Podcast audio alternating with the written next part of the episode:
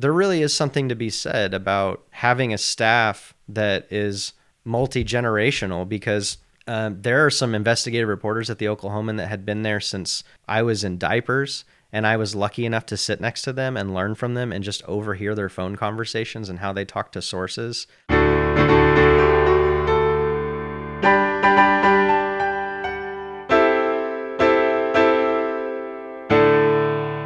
Welcome to the latest episode of Journalists Are My Heroes. I'm your host, Kyle Munson. I spent 24 years in daily news, and now I interview working journalists and others who care about journalism because we can't seem to agree anymore on a basic definition of journalism. So, one good conversation at a time, I try to show what local journalism is all about. You're going to like today's guest, folks. Graham Lee Brewer. He's a Cherokee journalist in Oklahoma and currently a contributing editor for High Country News. That's a nonprofit news org covering the American West. Graham is on its tribal affairs desk. He's also a board member of the Native American Journalists Association and has a long track record with the Oklahoman newspaper, where he covered the state house, the criminal justice system, and other issues. One thing I might not have yet revealed about myself on this podcast is how medical settings and discussions uh, about medical issues can make me pass out. Yeah, I've um, done it in doctor's offices, getting shots, just talking about it. It happened to me a couple times as a journalist. Once, when I was sitting at somebody's kitchen table, that was embarrassing. They were kind. Yet in this interview, I remained conscious as Graham described witnessing the first 14 minutes of a 43 minute prisoner execution gone horribly wrong. That's just one of the many things we touch on here, including everything from Indigenous justice as embodied in the AP Style book to Graham's own Cherokee history. So if you haven't already skipped ahead, let's get right to this great interview.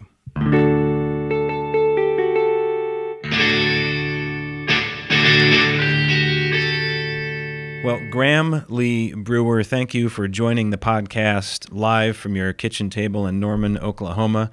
Um, I'm just I'm glad to have you here. And you know, one of the ways that I found my way to talking to you is your involvement in the Native American Journalists Association. You are a board member there right now, right? Yes, that's right. And so, I mean, what does your work with that organization involve? We do a lot of things. Um, not just been around for a few decades now, and um, we build on the great work of a lot of trailblazing Native journalists who've come before us.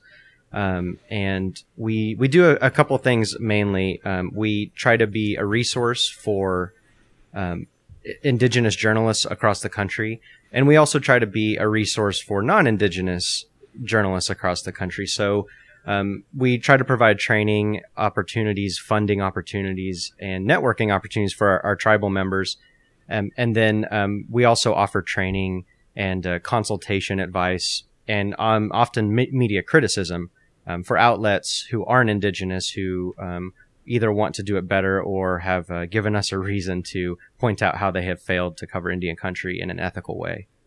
Now that's interesting. So you, you know, like I guess an ombudsman or an ethics watchdog for you know fellow journalists around the country in that role, and I think you go into newsrooms and, and teach these courses. Uh, what what is that like, or what have you learned, or what do you often point out when you go into other media organizations? Uh, you know, trying to, you know, I guess watchdog for indigenous uh, people everywhere. You know, something I say a lot to people is that the a lot of the work we do at the Native American Journal Association is making up for the gross inadequacies and failures of our public education system when it comes to indigenous people and history. Mm. You, you know, it's it's not even really just explaining to newsrooms like this is the verbiage that you're using that's wrong. This is how you might be framing this in the in proper context. It's it's literally trying to decolonize, for lack of a better term, um, their mindset because the way in this country that we have been taught to speak and think about indigenous people um, is is very much a part of a colonial structure. Something I always tell newsrooms when I train them is that you have to remember that co- uh, colonialism um, is not an event; it's a structure, and hmm. it's something that we're still we're still living in, and we Um, we definitely see that with the way we're talking about slavery and reparations and Mm-hmm. um, how we talk about identity and culture in this country in these mo- most recent years in a way that we never have before. I think slowly as a country we're coming to terms with that, but there's still a lot of these like very deeply ingrained and systematic beliefs and um, uh, structures that we have, and and and it guides a lot of improper coverage and a lot of um, it perpetuates a lot of stereotype and myth that was put in place on purpose to be damaging and to keep Native people invisible. Do you have a for instance? Like, have you visited a newsroom and then later on you, you know, pull up a story on your phone or computer from that, uh, you know, from that newspaper or TV station or whatever it might be, and you see a mark of progress in some small way based on you know what the work you've done? Yeah, you know, I mean, I think even you know we have been advocating the um, Associated Press to change their style book in a number of ways. Um, this last year, they actually um, agreed uh, to adopt a change where instead of saying, um, for example, Native American journalist Graham Lee Brewer, you would say Cherokee journalist Graham Lee Brewer because I'm a member of the Cherokee Nation. Um, and so it, it's a way that respects sovereignty. But but one of the things they haven't adopted yet that they said that they will continue to consider in the future is the capitalizing of the word indigenous, and it it makes a distinction between indigenous people who are Native Americans and indigenous like plants and rocks, which would be a lowercase i. Um, and that seems like a very simple change, but it really means a lot to native readers and native audiences. And when when they recognize that you are willing to make that small change on their benefit that's an indicator to them that you are paying attention and that you are invested um, at least in part in trying to represent them properly. And i think we would all agree as journalists like that's what we want the most when we cover communities that we aren't familiar with is that we want them to feel like we properly represented them. We want them to see themselves in our work as they see themselves in their daily lives. Um, and so I, I do see, um, like PRI's The World, even the New York Times have has adopted that new rule, although a lot of publications adopt them and then they don't make it um, they don't make it a, an, they don't make a strong effort to educate their reporters and so I still see a lot of reporters not using capitalized indigenous um, just the other uh, last month, the Associated Press itself wrote a story about M. Scott Momaday, the Kiowa author, uh, Pulitzer Prize winning author, um, uh, w- winning a, um, a, humanitarian award. And um, they called him Native American author M. Scott Momaday and ignored their own rule. So hmm. it takes time, and, it, you, and we, we have to exercise a lot of patience on the board. Um, but of course, that's something we're willing to do. We're willing to put in the work. Um, but um, I do see progress, and, yeah. and, and it is nice. And I mean, even things like um, you know framing a story um, that is in you know the um, like you know very r- remote mesas of Utah or something, and the reporter you know framing that as quote unquote like the middle of nowhere. Um, just explaining to people like, hey, you know, these this might seem like the middle of nowhere to you, but to the native people that you're um, writing about, probably in this area, the Navajo, this is their homeland since time immemorial. So it's not the middle of nowhere to them. It's a very special place. And and it's not that that reporter was trying to mischaracterize or create this us and them kind of mentality. It's that they didn't see it or didn't recognize it. And so a lot of the training is explaining that on a very fundamental level like you need to re-look or re- rethink how you look at Indian country yeah, kind of lingering remnants of that notion of the civilized and the savage in a way. Right, um, exactly. And I take your point. You know, the you're right. The general public does not appreciate uh, the AP style book and how those small changes are so meaningful. I mean, in one sense, you're capitalizing a single letter, but it, while the change is small, it's pervasive. And you know, we know as uh, journalists and the listeners to this podcast know, they're journalism junkies that people go crazy over the tiniest change. The AP style book. So the fact that you can make that happen is really significant. I mean, uh, so uh, you know, point taken on capitalizing indigenous as a as a milestone. I mean, look how crazy people went this last year with. Um, you know the AP style book now allowing the percent sign instead of spelling out percentage, right? So I that's that's the one I'm still having trouble getting used to myself.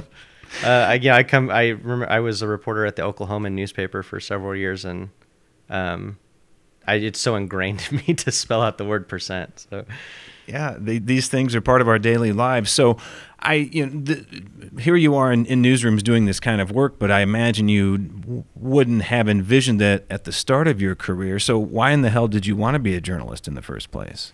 You know, I actually so um, I grew up. My dad is a huge NPR fan, and so I grew up listening to NPR in the backseat of his car, and I hated it. I um, I am like really I was you know just really into music and I always have been and and so I always wanted to listen to music in the car and I just never understood why we had to listen to this boring uh, news radio show. Um, but it, you know, as I got older and I became a teenager and I started paying attention to the world and politics, um, I started kind of finding interest in those stories and I would start listening and then engaging with them. And then I became an NPR fan myself. And by the time I got to college, I was like one of so few people I remember in my class that really listened to public radio. Um, but I was a huge fan of, of, that work, and I was attending the University of Oklahoma, and I really wanted to be a novelist. And mm-hmm. um, of course, that would still be great someday. Who knows? Maybe. But uh, uh, yeah, so I, I was attending the professional writing school at the University of Oklahoma. And it's kind of a long story, and I, I, think it has its origins in maybe a dispute between the English department and the journalism department, or something like, or the professional writing department back in the 20s. But the professional writing department was moved a long time ago from the English department and housed in the College of Journalism, and it just stayed there. So if you want to learn how to write a novel at the University of Oklahoma, you enroll in the College of Journalism. Hmm. It's kind of an interesting place for it to be. But you learn a lot of other types of writing too, technical writing and genre uh, writing and things like that. But um, so anyway, I, I, was a professional writing major, and uh, KGOU, the NPR member station on the uh, across the Oval on campus, was hiring a student reporter producer position, and um, it was to host a, a student public affairs program and I applied for the job. I had a, a little bit of writing and editing experience, and they uh, took a chance on me and gave me the job. And I I did my very first like real news stories at KGOU under their guidance, and they taught me a lot about um, ethics and practice and of course how you know how to do audio production work but as a professional writing student I wasn't necessarily enrolled in a lot of journalism classes. I was really more focused on uh, writing, and so a lot of the fundamental, you know, ethics and um, training that you get as a journalist, I got at, at that at radio station um, on the campus of the University of Oklahoma, and um, I just really fell in love with it. I never, I'll never forget. I did my first story about a local musician, a guy named Ryan Lindsey. Um, he's now in a band called Broncho, which is doing really well. And um, Ryan, I was just really impressed with a lot of his uh, previous work, and I had gotten to know him a little bit just from living in the same town. And I did a story about him, and I remember when I finished editing it and I played it for Karen, the station manager. Um, the mixture of the look on her face and the way it made me feel after it was done, I was like, okay, this is what I'm supposed to do. And um, yeah, yeah, and then I just kind of just took off from there, and I ended up at the Oklahoman after a few year or about a year actually, sorry, covering the state legislature for a small news wire called eCapitol, and um, um, made it to the Oklahoman, and uh, that's really I really learned a lot there too. That was the the the first newspaper I ever worked at was the state's largest, and so it was a really big learning curve for me. I'll never forget my after I turned in my first story, my first editor, um, he said, "Man, you use a lot of quotes." in your story. and yeah, I had come from radio. I was taught to like let other people explain it for you whenever you could. And I was like, "Oh." And he goes, "No, you write with authority here." And he really kind of showed me that it it was my job to um, really really know this issue and write like I knew it. And so um, it was a really good experience. And and um, from there, I, have been at High Country News now for I guess a couple years. Couple years this this month actually. Yeah, well, no, I love I love both the um, yeah the way I guess you blended both radio and traditional print, for lack of a better word. Uh, you know, in, early in your career for that kind of grounding and how you uh, tell stories as a journalist. And I also mm-hmm. love that influence of academic bureaucracy on having you know having the, uh, the the storytellers in with the journalism department. Um, that's that's wonderful. So.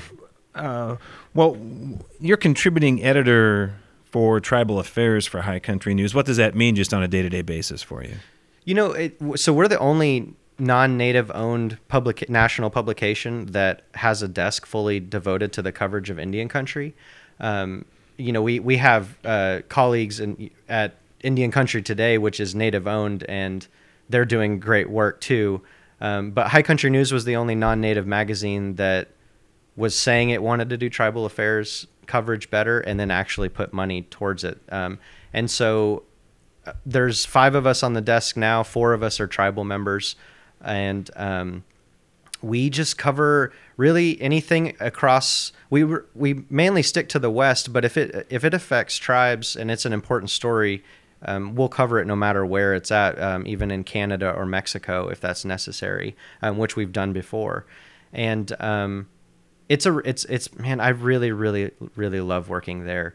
It is such a great opportunity. You know, being Cherokee journalism is such a huge, huge part of our history. We were the first tribe with a written language, the first tribe with a newspaper, the Cherokee Phoenix, which is still in print today, and hmm. um, and it still to this day prints its articles in both English and Cherokee. And um, you know, my mom subscribed to that paper. I remember seeing it all the time when I was little, and um, journalism is, is, is a very integral part of our identity, and at least for me uh, as a Cherokee citizen. And so, yeah. um, getting to tell the stories of Indian country is such a privilege.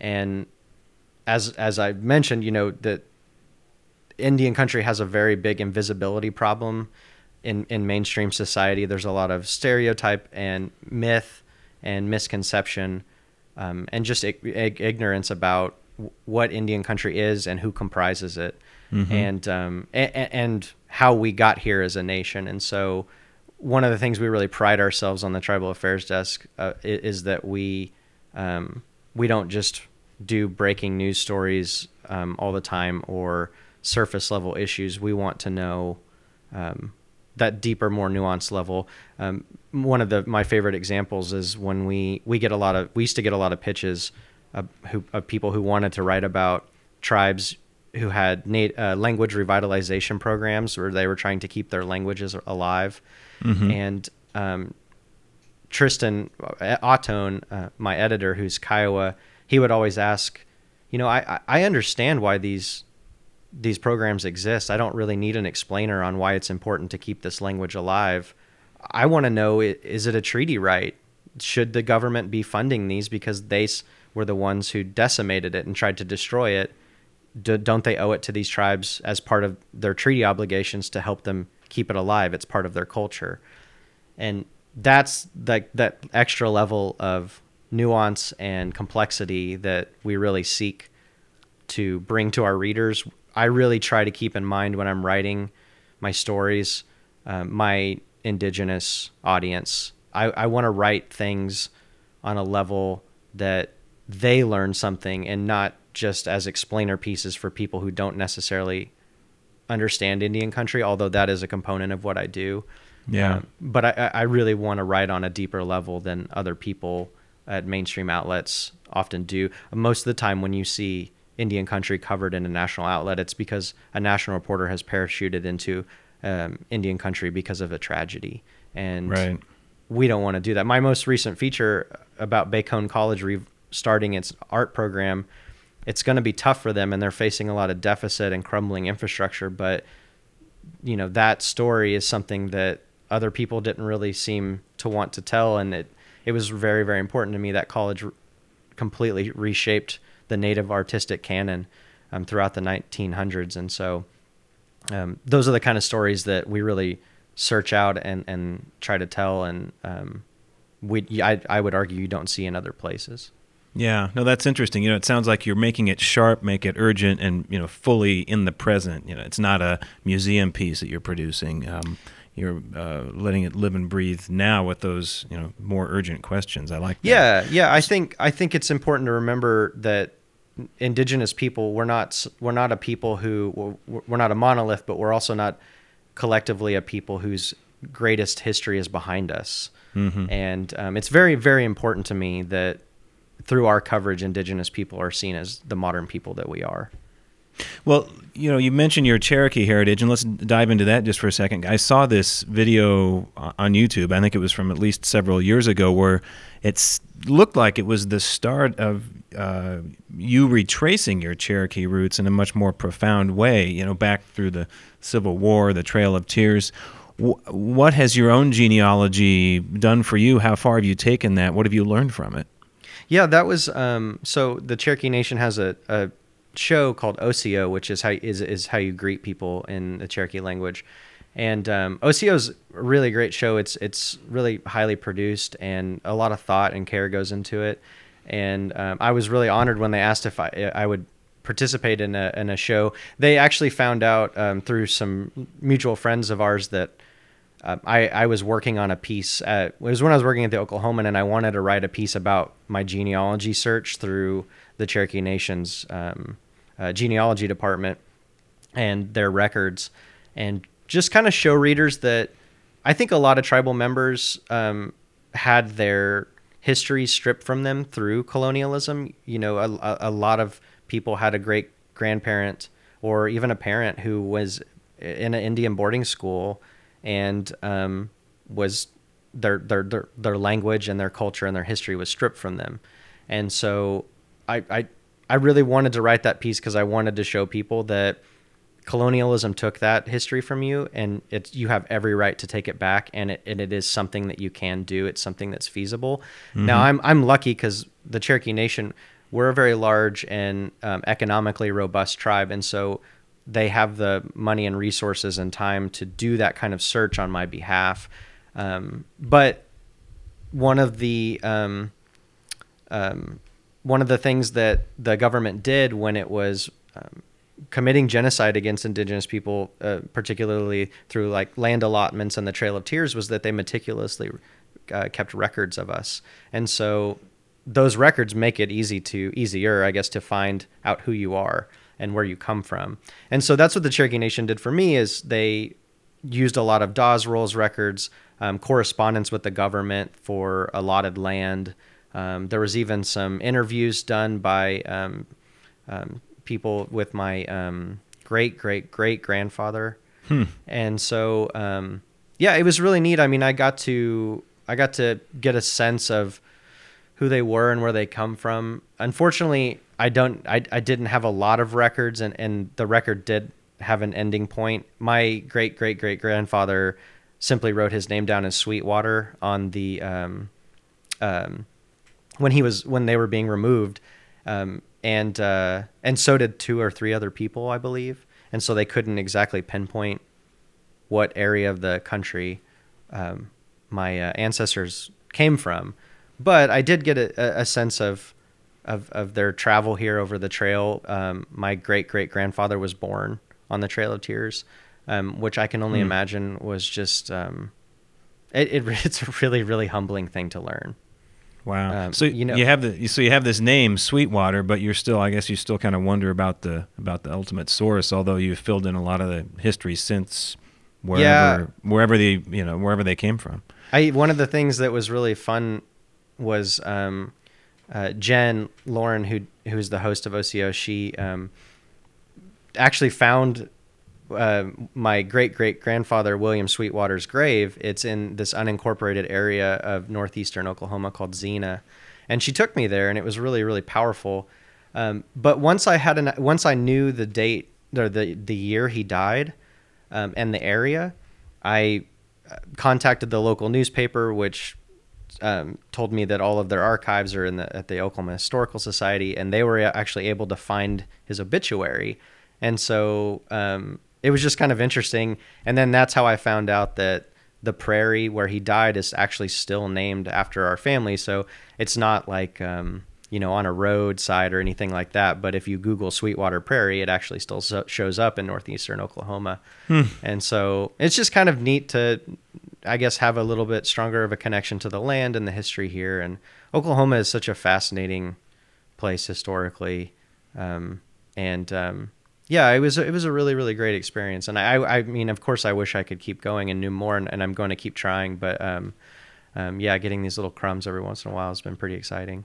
That's neat. You know, so as a as a journalist in Oklahoma, I know that you've spent a lot of time covering you know, the prison um, system and death penalty issues. I, I also saw a reference that you once witnessed a botched execution, which I have to imagine is seared in your brain. Um, just can you tell me about that particular day?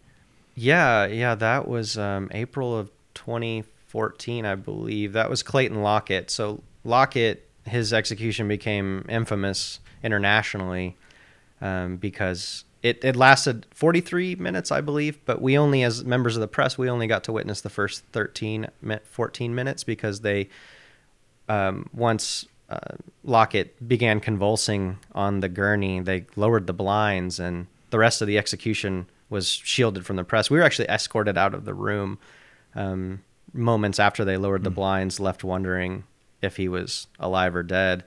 Um, but yeah, I mean, you're point is well taken. It, that night is um, is definitely something I think about a lot. Um, you know, Lockett. When I first got to the Oklahoman, I was covering the state legislature, and they had a round of layoffs. And one of the things that they tended to do at that paper when there was layoffs is sometimes they would shift people around, and they took me out of the Capitol and put me on the general assignments desk. I was the, the newest hire at the Capitol and or I mean at the paper, and so I was a little. It was a little felt like a little bit of a demotion to me, right? You know, you covered the governor's office and the state legislature, and then you get put on the GA desk. And so my friend Sean Murphy, a reporter at the Associated Press, he mentioned that you know you're always talking about the prison system and how inadequate and underfunded and overcrowded it is no one at the paper's covering it what's to stop you now and i was like you know that's a great idea and so i really just threw myself into the Department of Corrections coverage. And right about that time, just two or three months after I was really starting to write a lot about it, I wanted to cover death row somehow. I wasn't sure what that was going to be just yet, but I had pitched the idea to my editor. You know, I'd like I'd like to do some kind of profile of death row. Who, who's on it? Um, where are their cases now? Um, it's something that we haven't informed our readers about in a long time. And um, when I was digging around, that's kind of when I found out that the state was getting really low on its um, supply of pentobarbital, which at the time was the preferred drug, and I guess still is preferred drug for lethal injections. But the manufacturers of pentobarbital don't want its their drug used for executions and so they've banned its sale to states for that purpose. And so um, there are compounding pharmacies that have, have, been able to make it, but long story short, Oklahoma was running out, and they were going to start relying on this new kind of controversial drug called midazolam. And midazolam had been used a couple times already in some very um, lengthy and problematic and and quite frankly gruesome executions. And so when I found this out, I, I, thought, well, this is interesting, and I really started kind of diving into that idea of what what is this drug, and and what are people saying about it, and what are the potential problems with it, and that's when I basically just started going to executions and witnessing them, and um, at, at, the time, the state uh, or the DOC's uh, protocol had a had a a policy that stated that if the paper of record had a guaranteed seat to every execution. So I just knew that if I showed up and the murder happened in in my coverage area, I could I could get in. Mm-hmm. And um, so when when Lockett happened, I had no trouble getting in into that execution. It was a packed house, um, but anyway, I um, we all. It's kind of funny. Lockett was just this perfect storm. So the first execution I ever witnessed was a guy named Ronald Clinton Lott, and he was convicted of, of murdering and raping two elderly women in Oklahoma City in the 80s. And it was me and the Associated Press, his attorney, and his brother. And the rest of the room was empty. Hmm. There was no one else there. And it was over in six minutes. And I wrote my story at the prison, and I got in my car and I drove the two hours home and it was just kind of a weird feeling. But then when everyone was started started talking about midazolam And Lockett's execution was supposed to be part of a double execution. They were also going to execute a man named Charles Warner that same night. And so it got a lot of media attention. And I just remember the difference between Ronald Lott and Clayton Lockett's executions was just if I if the Associated Press reporter if her car had broken down on the side of the road and I had never expressed an interest in Ronald Lott, the Ronald Clinton Lott, then no one would have, no media w- witnesses would have been in attendance for his execution. But then we get to Lockett, and it was this big story, and everyone's there, you know, from the New York Times to the local television station in Tulsa. Hmm. And so um, it was crazy. I mean, it was a circus. But Lockett I, I, you know, I Sean Murphy, who I mentioned earlier, and Ziva Branstetter, who's now at the Washington Post. She was at the Tulsa World. They were kind of the two veteran reporters there in the local market that you know mentored me and that and that I looked up to. And so I really made a point to sit in between Ziva and Sean during the execution. Um, but you know, the executions are this really surreal, strange endeavor. I mean, you know, it's we've all shown up to put someone to death to kill someone using our tax dollars and we're all just letting it happen. It's just kind of a strange moment in time. And and it's very controlled and very systematic. And you know you can't i can't you can't even bring a watch in. You they they give you a pen and pad to use and then you tear the paper you wrote on out and you give everything back to them.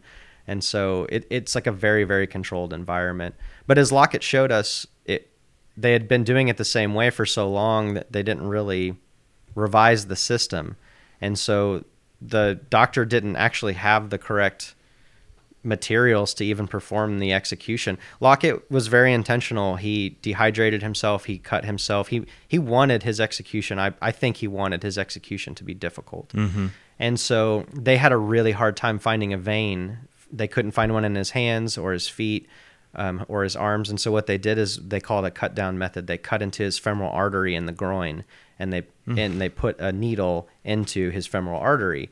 The doctor didn't have a needle long enough and he used the wrong size and it popped out, but not all the way. And so the drugs began to pool in Lockett's muscle tissue and it's likely he wasn't fully conscious when the drugs began entering his body. And so when he was writhing and speaking on the gurney, it's very likely that that was his body's expression of the pain, the extraordinary pain he was going through. Um, there's been a lot of coverage of what happened after those blinds closed um, because there was a state investigation. And um, man, covering that whole deal, I mean, even down to the autopsy, I remember they I broke a story how the they sent Lockett's body back from the Texas. They sent his body to Texas to do an independent autopsy outside of the state of Oklahoma, and they sent it back without the heart or the throat, I believe. and I just remember talking to his attorney, and he mentioned that, and I was like, this story just never stops being insane. Um, yeah, and, and and Charles Warner, that other man I mentioned with it, state ended up executing him with the wrong drug, and then the wrong drug showed up for the next one, Richard Glossip, and that's why Glossip's still alive, and we're under the current moratorium on executions that we're at now. Um, the state hasn't executed someone in, I believe, about three years, which is by far the longest gap in execution since the mid '90s. Wow. Well, you mentioned, you know, with uh, with sagas like that, you mentioned the mentoring that goes on between you and other journalists, even from other newsrooms, and how you mm-hmm. you know you got there. You, you were covering that because you had been because of reorganizations and layoffs, and you were no longer in the state legislature and the lack of journalists in state legislatures around the country is a perennial topic. How, I mean, what what do you think about this local news crisis that we're going through? It's a regular topic on this podcast, and I mean, are you at an oasis? Are you on your own oasis in some way at High Country News because of the specialized nature of your coverage and, and the audience, or do you not feel safe from what's happening with local news?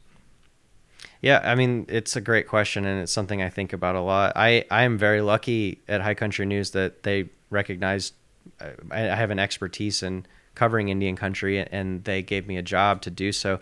I mean, Brian Calvert, the editor in chief, called me. I think it was like a couple weeks after I got laid off. Um, I I just felt so so incredibly lucky uh, to receive his phone call. Um, but I think the Oklahoman is, it, you know, when I look at it now, I still have friends there, and I'm really rooting for that paper. But there, there's this kind of glut, you know, like of m- middle career reporters. You know, it's either really young reporters or really old reporters. And and as we saw in the their most recent round of layoffs just a couple weeks ago or a week ago, um, some of those senior reporters are now gone too. And so there really is something to be said about having a staff that is multi generational because um, there are some investigative reporters at the Oklahoman that had been there since I was in diapers. And I was lucky enough to sit next to them and learn from them and just overhear their phone conversations and how they talk to sources. Um, whenever I was headed into Ronald Lott's execution, reporters came up to my desk and just said, Hey, I heard you're taking over this beat again. I want to tell you about my first execution. And it was from reporters as young as uh, my good friend Jaclyn Cosgrove, who's now doing a great work at the LA Times, to older reporters like Nolan Clay, who I think had been at the Oklahoman, or he's still there since 85 or 86. And he witnessed Timothy McVeigh's execution. Wow. Um, so I got a lot of really great advice from people, um, reminders to take care of myself and my mental health, to take the paper up on the free counseling that they offered, which I did every year um, that I covered the prison system and the death penalty, because it takes it takes a toll on you mentally seeing that much tragedy and sadness. And and I eventually did a lot of work on the crime desk, and that it, you're reliving trauma in like real time with people who were victims of violence and it it weighs heavy on you and it keeps you up at night sometimes but um, but it also reminds you of the importance of telling those stories and reminding people of those you know often unseen and hidden pockets of uh, of our criminal justice system Yeah. Well, this um, this has been uh, quite a far flung conversation. I really appreciate you taking the time, um, Graham. Uh, so going forward, when I think about you know with your specialty and what you're covering now. Uh, in, indigenous rights in the upper Midwest, sometimes that involves recurring issues like casino gaming or you know oil pipelines and, and water and land rights around um, around around those pipelines. What would you say? What's going to be dominating your coverage in the next year or so? I don't know if that would intersect in, in, at all with the 2020 campaign, or what will be some of the themes that um, that you hit most often going forward. You know, I think there's just so many different places in Indian country that deserve more attention. Um, certainly, with my criminal justice background, there are um, some areas of the uh, where Indian country and, and and criminal justice overlap that I'm very interested in, and we've begun some work on. Um, definitely, I think the ramifications of these first few years of the Trump administration are something that plays heavy into all of our stories. You know, um, Bears Ears and the reduction of that national monument by eight, uh, over 80% what was a huge blow and it, and it has like a big ripple effect in that area um, voter disenfranchisement and um, the I think you know the uh, proposals for reduction in the Bureau of Indian Affairs Mhm. um, you know the people that are put in charge of the Department of Interior and how those programs are, are running or, or, or not. I think those are things that we're we're still, you know, obviously just kind of getting a grasp of and that we really want to pay attention to in the future. Um, but you know, to your point about pipelines, you know, I th- I think we're you know we're gonna see uh, you know Mauna Kea things like that. We're gonna see more of those. Um, I think altercations and conflicts take place because a- as the as the push to develop protected lands continues or increases, those indigenous people who call those places special um, or home are going to continue to fight them. And I think Standing Rock definitely showed us that not only can that that be a um, a product of American journalism. I think the way Standing Rock was covered was very irresponsible in a lot of ways, and and it could have been covered as the court case and um, um, uh, that that it was that that it was you know year, a year or two before it made national headlines. And so I often look to Standing Rock to think like you know the next time something like that happens. You know, he, he, these are all the examples that I learned from that the things I'm not going to do, the more and the more nuance I'm going to provide. So, um, I, I think we have a lot of great opportunities ahead of us. Country news. I'm really looking forward to it. Yeah, yeah. uh, What I hear you saying is that it, uh, there was there was too much focus on the spectacle, or again, it became almost a stereotype or, or a caricature of it. Uh, Yeah, I think I think David Treuer, who wrote "Heartbeat of Wounded Knee" that came out earlier this year, a really great um, book. He um, he's he was on um, a guest on on the media not too long ago, and, and and he said, you know, this isn't a Cowboys versus Indians story. This is you know public land versus private land, and how the government treats the two differently, Yeah. and how the people there feel about those places. And I thought that was a really great way to say it because it wasn't an important story to American journalists until rubber bullets were being shot and hoses were being, you know, sprayed on people in freezing temperatures. But that story was sitting there waiting to be told in court documents and, and government memos long before it became a national story. Yeah, good point. Well, well, thanks for being out there on the front lines of journalism, Graham, uh, covering all this, and uh, you know, for your track record and and for taking us into a little bit of your um, Cherokee heritage and everything else. I appreciate the conversation. I really do too. I love, I I teach a class at OU, and it, one of my favorite things is to just talk about journalism, even when the students don't want to listen. So, um, I, I really appreciate the opportunity to talk about our craft. All right, well, take care. You too. Bye. Thanks for listening to another episode of Journalists Are My Heroes, and thank you again to my guest, Graham Lee Brewer, and to the Native American Journalists Association. You can find us on the Anchor platform. That's where this podcast is housed, and that's where you can help support it if you so choose. But you can listen to us anywhere Apple, Stitcher, Spotify, and the list goes on. Please uh, find us on social media at Journalism Hero, at Journalism Hero on Twitter, on Instagram. And I've got one more great episode coming up in this season before we get ready for season two of Journalists Are My Heroes. Thanks so much. We'll catch you next time.